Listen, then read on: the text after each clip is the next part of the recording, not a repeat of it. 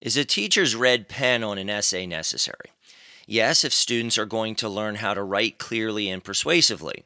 Are multiple reconstructive surgeries necessary? Yes, if a person's been in a horrible accident and wants to recover. Do parents need to discipline their children? Yes, if kids are going to learn right from wrong and how to respect authority. Red pen, reconstructive surgeries, and parental discipline can be scary and painful for a time, but in the long run, they have their good effect, and teachers, surgeons, and parents are loving to correct. Do you ever need to be corrected? I hope we'd all say yes, but being corrected isn't easy. It takes spiritual maturity to welcome and receive rebuke from others with humility and thankfulness. A pastor once told me a story about a man who was nominated for elder and in the vetting process confessed to having an anger problem. Well, the elders agreed with him and deemed him unqualified to be an elder. And guess what happened? He got angry at them. Sometimes we know we have a problem but we start to get self righteous when others say we have a problem. Do you want other believers to reprove you when you sin, or would you rather be left alone? How you answer that question says a lot about you. Proverbs 12, verse 1 says, Whoever loves discipline loves knowledge, but he who hates reproof is stupid. Proverbs 15, verse 10 says, There is severe discipline for him who forsakes the way, Whoever hates reproof will die. Hmm. We also find it difficult to love others by reproving them. We know they need it, we just hope someone else does it. We often don't trust the Lord when we know we should reprove other believers caught in sin. Is gentle rebuke and correction one way you seek to love other believers?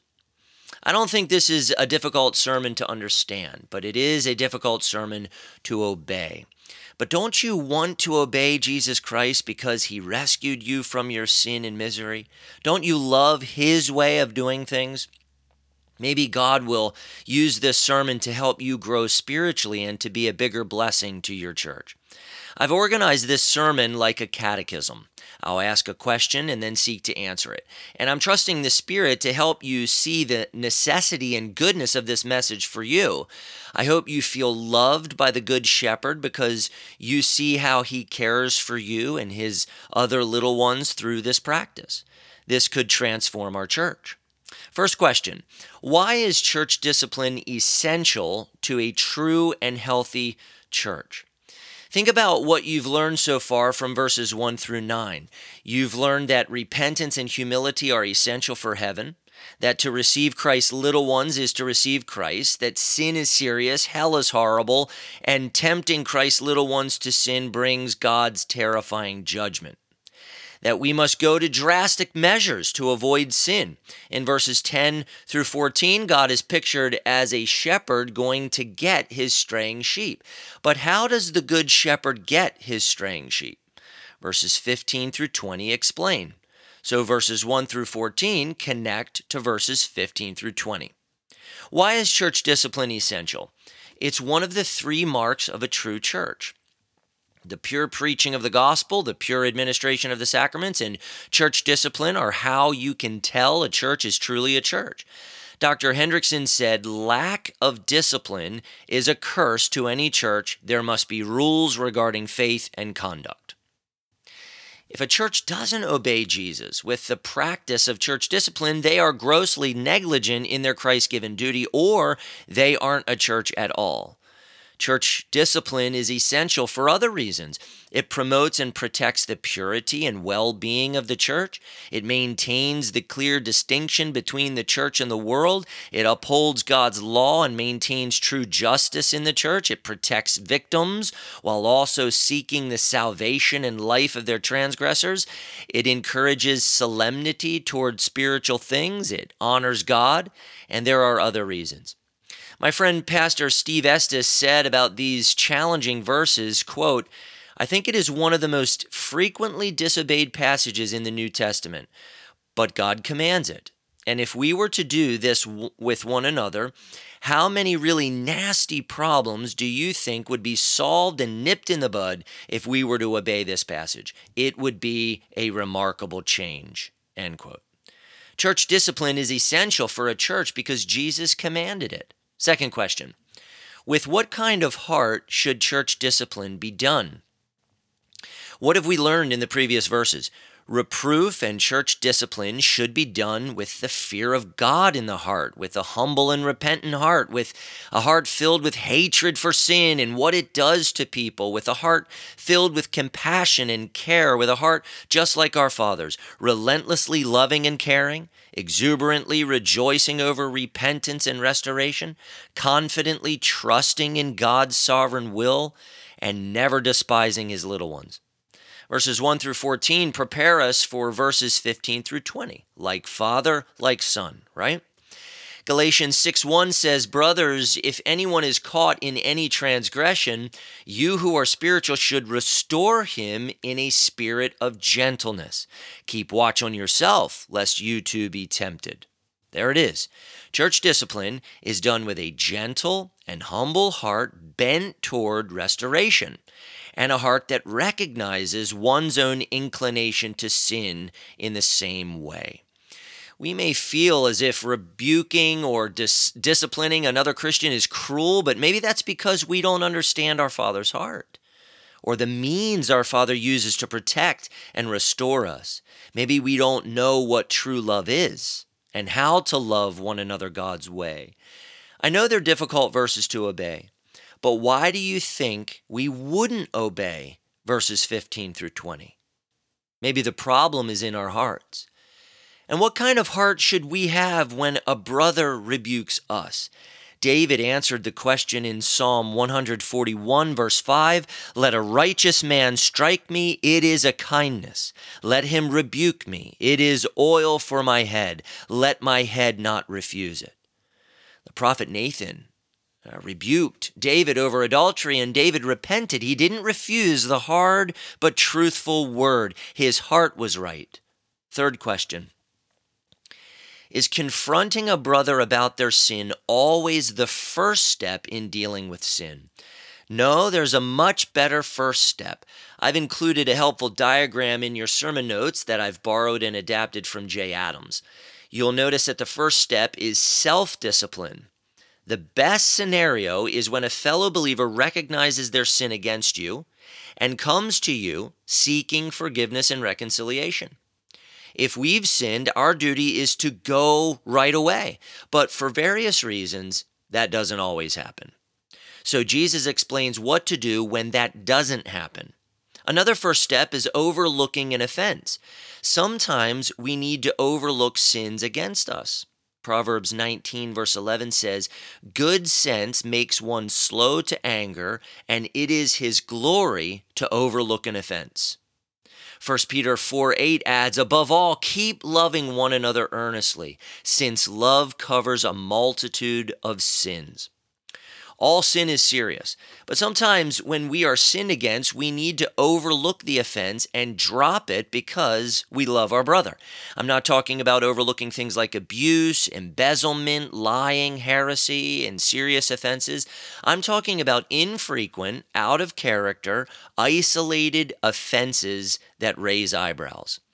You understand they were worked up, it flew out of their mouth, and you chose not to be offended because of love. It, it isn't a pattern or a besetting sin for them, so you lovingly let it go. I think many people have loved me in this way. But I've also been deeply loved when people have confronted me. My parents, Christina, my children, Bob Hopper, Grant McKinney, and others have confronted me in my sin, and I'm grateful. But you know, sometimes things nag at us we can't seem to let them go. It, it may not be a big deal, but we're hurt and can't seem to shake it off.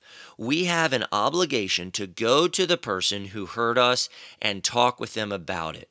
Going gives our brothers and sisters an opportunity to humbly repent, displaying the fruit of the gospel at work in their lives. Fourth question What is the ultimate goal of church discipline? It's right there in verse 15 that we would gain or win our brother. We love our brother. We want to care for our brother. We don't want to sin, uh, don't want sin to destroy our brother. We don't want to be alienated from our brother. So we go to our brother to gain him. We go in private to help our brother recognize his sin and guilt and to encourage him to repent so we can grant forgiveness and be reconciled. The goals of discipline include repentance, forgiveness, reconciliation, restoration, salvation, sanctification, restoring our brother back to the safety of the church, and the like.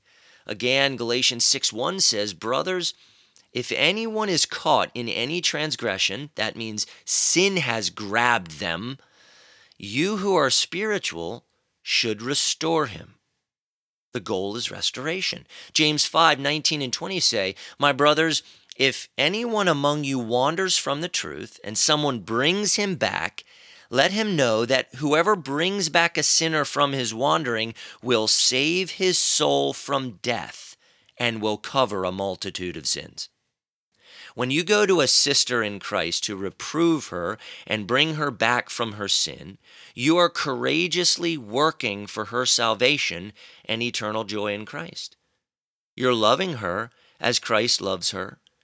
She may not listen, but true believers have the Holy Spirit in them uh, who convicts them. We expect true believers to listen and repent if you gain her, in a sense, you have saved her from the consequences of ongoing sin.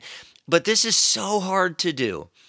But if we truly understand verses 1 through 14, we will also understand verses 15 through 20. Doing this is the fruit the gospel produces in Christ's church. We should all want this for ourselves. We should pursue this. Why? Because the Good Shepherd intends this for our good. The Good Shepherd protects all his sheep through this. If you don't want this, you need to check your heart. Fifth question Why don't churches do church discipline considering God commands it for our protection? Lots of reasons. They don't know God or His Word. The love of God is not in them. The, the Spirit is not in them. They're self righteous and self centered. They love their sin. They don't believe sin and hell are very serious. They don't understand how Jesus shepherds them through the shepherding ministry of their local church. They're scared to get close to people. They'd rather gossip than confront. There are lots of of uh, potential reasons churches don't do this, but quite frankly, it comes down to this churches don't practice church discipline because they don't trust the Lord. They do church their way instead of God's way because they don't trust their Lord. We need to trust the Lord on this. Jesus gave us verses 15 through 24 the protection and well being of his little ones. And the more we love him and his little ones, the more we'll take verses 15 through 20 seriously. Sixth question What is the process of church discipline? So another Christian sinned against you, and they didn't come to you to make it right, and you don't think it's prudent to overlook the offense. What should you do? Jesus gave us a great process to follow to seek forgiveness and reconciliation. This process relates to a child of God sinning against another child of God. This is for Christians sinning against other Christians. How is sin among brothers and sisters dealt with in a way that pleases God? And to be clear, this is not the process for every single sin. Jesus is talking about the process for sins committed against you personally and most likely privately. Also, consider this this process doesn't really make sense without official church membership. I think that's pretty clear. The assumption here is that believers belong to a local church body and are willingly and joyfully submitting themselves as God commands to one another and to the shepherding care of a group of elders. We cannot make sense of verses 15 through 20 without clearly defined church membership. Attending a church is different than belonging to a church and submitting yourself willingly and joyfully to the shepherding oversight and care of a church. How do verses 15 through 20 work without clearly defined membership in a local church? I, I don't know a good answer. Verses 15 through 20 might be a big reason many people don't become members of a local church. They don't want to submit to Christ's shepherding care that comes through the shepherding ministry of a local church. Avoiding membership is a dangerous misstep for many people today. Let's get into the process. Number one, go to your brother one on one. This idea is rooted in Old Covenant law. Israel knew who was within Israel. And Leviticus 19, 17, and 18 says, You shall not hate your brother in your heart, but you shall reason frankly with your neighbor, lest you incur sin because of him. You shall not take vengeance or bear a grudge against the sons of your own people, but you shall love your neighbor as yourself. I am the Lord. Here's what Jesus tells you to do. Verse 15 If your brother, meaning a brother or sister in Christ, sins against you, go and tell him his fault between you and him alone, so one on one. If he listens to you, you have gained your brother. Your sister sinned against you. She didn't come to you, and you don't think it's best to overlook her offense. Jesus is telling you that you must go to your sister and show her her fault to gain her for her benefit and growth and for yours. Presumably, it was a private sin. So you must go privately as to not involve more people than necessary. You care about her reputation and don't want to gossip, uh, gossip, and you don't want her sin to destroy her. You love your sister too much to let it go, so you go trusting the Lord and seeking to gain your sister. The assumption here is that you're committed to forgive her if she repents. Matthew 16, 14, and 15 come to mind. For if you forgive others their trespasses, your heavenly Father will also forgive you. But if you do not forgive others their trespasses, neither will your Father forgive your trespasses. We don't go to grind it in, we go to win them, to help them repent, to offer forgiveness, and to move on in love. And when Jesus said, If he listens to you, Two things come to mind. Number one, sometimes your brother will listen to you. He will repent and you will have won him back. It's wonderful. But number two, sometimes your brother will not repent. Verses 16 through 20 exist because sometimes your brother or sister doesn't listen. And if he or she doesn't listen, we do not offer forgiveness and move on.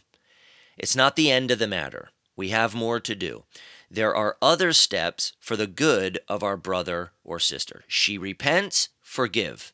She excuses or stiffens, follow Jesus to the next step. Number two, go to your brother again with one or two witnesses. Here, Jesus borrows from the Old Covenant law, specifically Deuteronomy 19, verse 15, which shows a link between the New Covenant church and Israel, the Old Covenant church. Two or three witnesses were needed to establish a charge against someone. Verse 16. But if he does not listen, take one or two others along with you, that every charge may be established by the evidence of two or three witnesses. Now, Jesus didn't specify timing. Maybe we do the one on one multiple times. But at a certain point, we realize they're not listening. So we go again with one or two witnesses. Going back is really difficult, but think about verses 1 through 14. Sin is serious. Hell is horrible. Sometimes sheep wander off. The Father's heart is to go and bring them back. We persist in the shepherd's plan because we love his sheep, his little ones and trust He will work in the process. Pastor Steve Estes gave some reasons to take one or two people with you. Number one, sometimes we need to hear things more than once for it to sink in. Number two, it increases the likelihood that the person will listen. Number three, it underlines the seriousness of the offense. And number four, if the sin goes unaddressed, it will get worse. Sin always expands. Jesus is the good shepherd. He knows what his sheep need. He gave this process to us as a gift because through his process, he shepherds his sheep by his word and spirit. Are the one or two witnesses there to provide more evidence for the original offense? That's a tough question. It seems as if the original offense was done privately because the rebuke should be in private. Maybe there were no other witnesses. Maybe you ask others who saw or heard the offense to come with you, but verse 16 likely refers to having one or two godly and trustworthy people with you to hear your ongoing reproof of the one who sinned against you the, the one or two witnesses provide accountability as you continue the process. They are there to help the person move toward repentance so forgiveness and reconciliation can come. So you really want to pick the godliest and most trustworthy people within the church.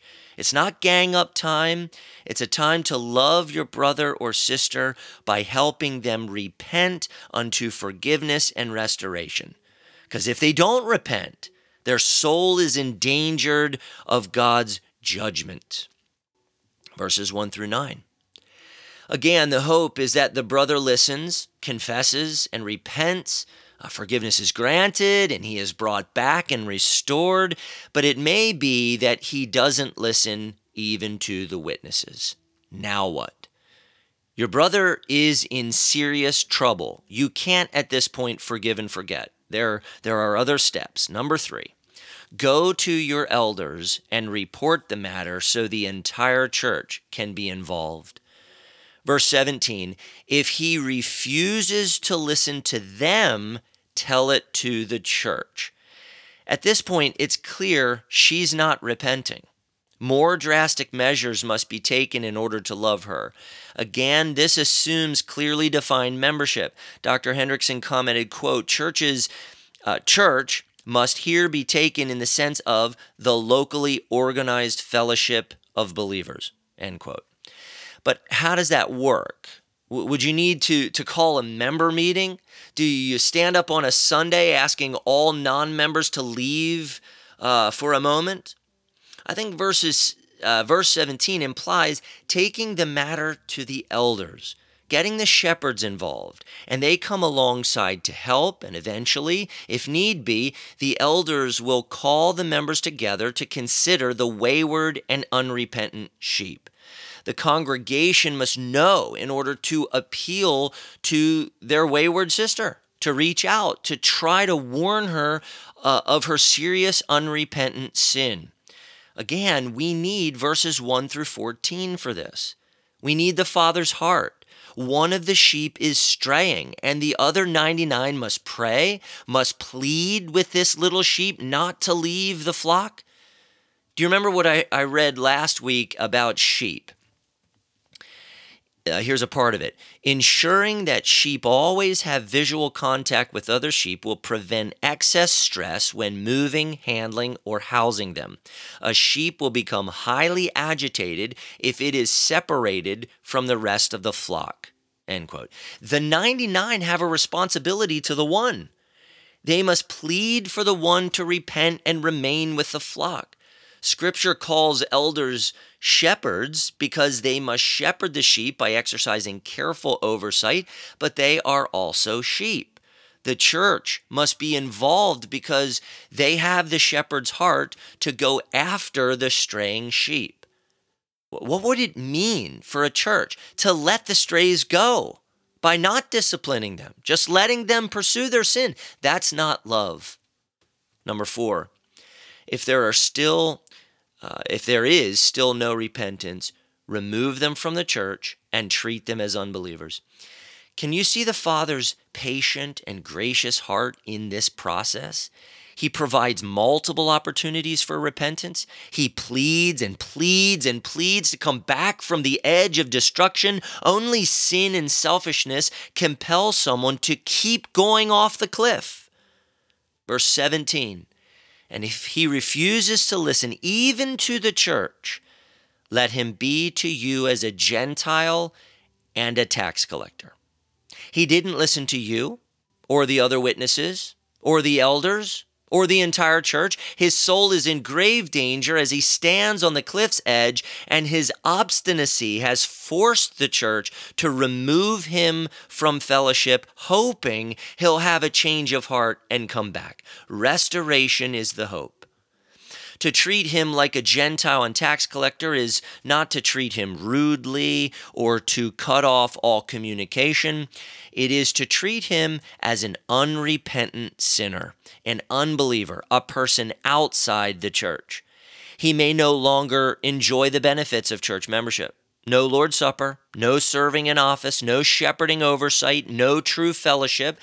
The covenant community no longer treats him as part of the royal family because he won't repent or act like an adopted son. His lifestyle is showing him to be a hypocrite. This last step officially considers him outside the kingdom of Christ. It's, it's a very serious step that Jesus says is completely necessary for the pro- protection and well being of the whole church. Again, Dr. Hendriksen clarified, quote, because of his own stubbornness, he has lost his right to church membership. And it has now become the church's painful duty to make this declaration, in order that even this severe measure of exclusion may, with God's blessing, result in the man's conversion. End quote. The purpose of church discipline is to save and sanctify never to be down, always to build up, never to alienate, always to rehabilitate. It would be very unwise for us to throw out this process because we think we know how to handle sheep better than Jesus, the Good Shepherd. This process is how the Good Shepherd shepherds his straying sheep. How good of him to not simply let his sheep go, but to lovingly go after them through this process. He uses us to protect one another and to go after strays. Is this scary and difficult to do? Sure. Uh, but I hope you sense the love and care of Jesus Christ, your shepherd, in these verses. I, I hope you want this. Is the process described in Matthew 18 relevant for every kind of sin in the church? Matthew 18 is for brother against brother sins. Though Matthew 18 can help, I think, inform, uh, public sins are handled differently, as seen in Galatians 2, 1 Timothy 5, and 1 Corinthians 5. What if heresy is taught publicly? I think a public response is warranted.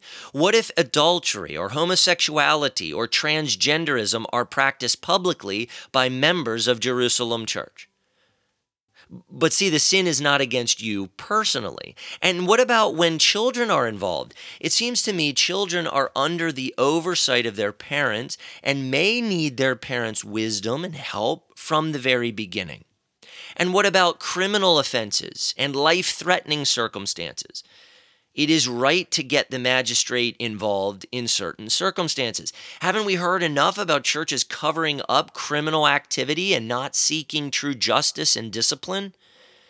And let me say a quick word. I want to be sensitive about this and be careful, but let me say a quick word about physical and sexual abuse. What if a child is abused by someone in the church or by their own parent? Or a spouse is abused by their spouse. And what if that abuser apologizes? Maybe multiple times. Imagine the victim going alone to confront their abuser in private. And what if the perpetrator uses Matthew 18 as a defense for keeping the matter, keeping the abuse private? You can understand the complexities here and the wisdom needed to rightly apply Matthew 18. I would simply say this, especially to you children. If you have been or are being abused, please tell someone you trust.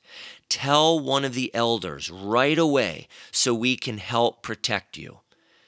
I believe that in special circumstances, we need to jump to one or two witnesses who can come alongside and provide physical safety. Much, much more to be said on that. Does a local church have the authority to put a professing Christian out of the church and deem them an unbeliever? Absolutely. God gave the church that responsibility, and if a church refuses to do it, God will judge them. God will judge them. Verse 18 Truly I say to you, whatever you bind on earth shall be bound in heaven, and whatever you loose on earth shall be loosed in heaven. We've seen this before back in Matthew 16. Jesus gave the keys of the kingdom, one of which is church discipline, to the disciples and eventually elders. In John 20, verse 23, Jesus actually said to his disciples, If you forgive the sins of any, they are forgiven them. If you withhold forgiveness from any, it is withheld. That, that relates here to church discipline. What is done on earth by the church to exclude unrepentant people from their communion is confirmed in heaven. The church acts with Christ's authority. The good shepherd is shepherding through the process of church discipline. Christ himself binds and looses through his church. Matthew 18 and other passages are the reason Heidelberg 81 through 85 say what they do. I encourage you to read those questions, meditate on those questions. They are, they are thoroughly biblical. Heidelberg 85 says, and notice the relation here to Matthew 18. How is the kingdom of heaven closed and opened by church discipline? According to the command of Christ, people who call themselves Christians but show themselves to be unchristian in doctrine or life are first repeatedly admonished in a brotherly manner repeatedly admonished in a brotherly manner. If they do not give up their errors or wickedness, they are reported to the church, that is, to the elders. If they do not heed also their admonitions, they are forbidden the use of the sacraments, and they are excluded by the elders from the Christian congregation and by God Himself from the kingdom of Christ they are again received as members of Christ and of the church when they promise and show real amendment. That's Matthew 18 explained.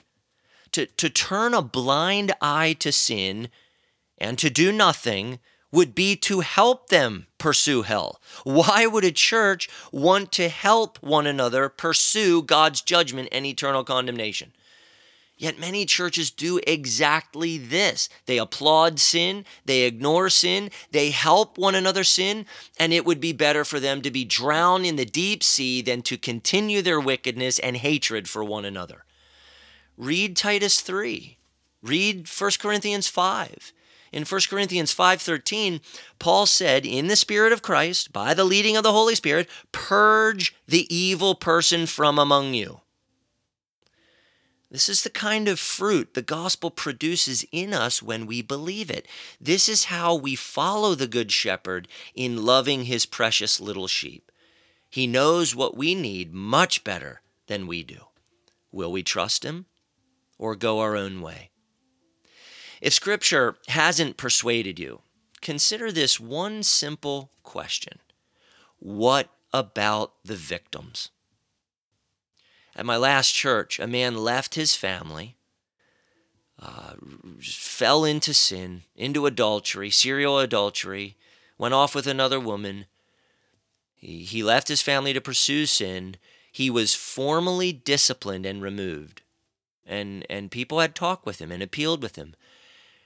How would his wife and kids have felt if we had done nothing? I believe that this man's wife and children, who were wronged in such an egregious way, felt very loved and protected because we did what Jesus wanted us to do. We went through the steps. Sin is serious. Hell is horrible. Hell is forever. We need to take sin seriously and practice church discipline as Jesus commands us. Is there any comfort in the process of church discipline for those who reprove others in their sin, especially if the process gets ugly, there is comfort. There is comfort. Jesus comforts us in verses 19 and 20. Again, I say to you, if two of you agree on earth about anything they ask, it will be done for them by my Father in heaven. For where two or three are gathered in my name, there am I among them. The context of these two verses is church discipline. Verse 20 is often taken out of context and misapplied. I've done it. Uh, verses 19 and 20 are Jesus' solemn confirmation that when prayerful church discipline is being done, he's blessing the process. The phrase, anything they ask, is misleading in English.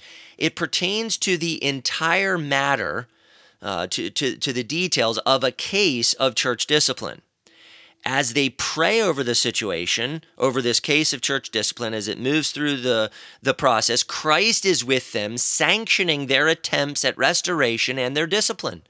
Jesus is saying, as you gather to do church discipline, I am with you. I am against those who repent, who refuse to repent, but I am with you. Watching people stiffen under loving reproof and refusing to repent is painful. It's very painful. People don't enjoy going through this process. The comfort in it is Christ's presence with his church. The Good Shepherd is with us in the process. Will you respond to this? Will I? Will we be obedient to what our Lord wants us to do, what our Good Shepherd wants us to do? The teacher's red pen the surgeon's cut, the parent's discipline. Would you agree they're all good? I wonder if we think verses 15 through 20 are also good.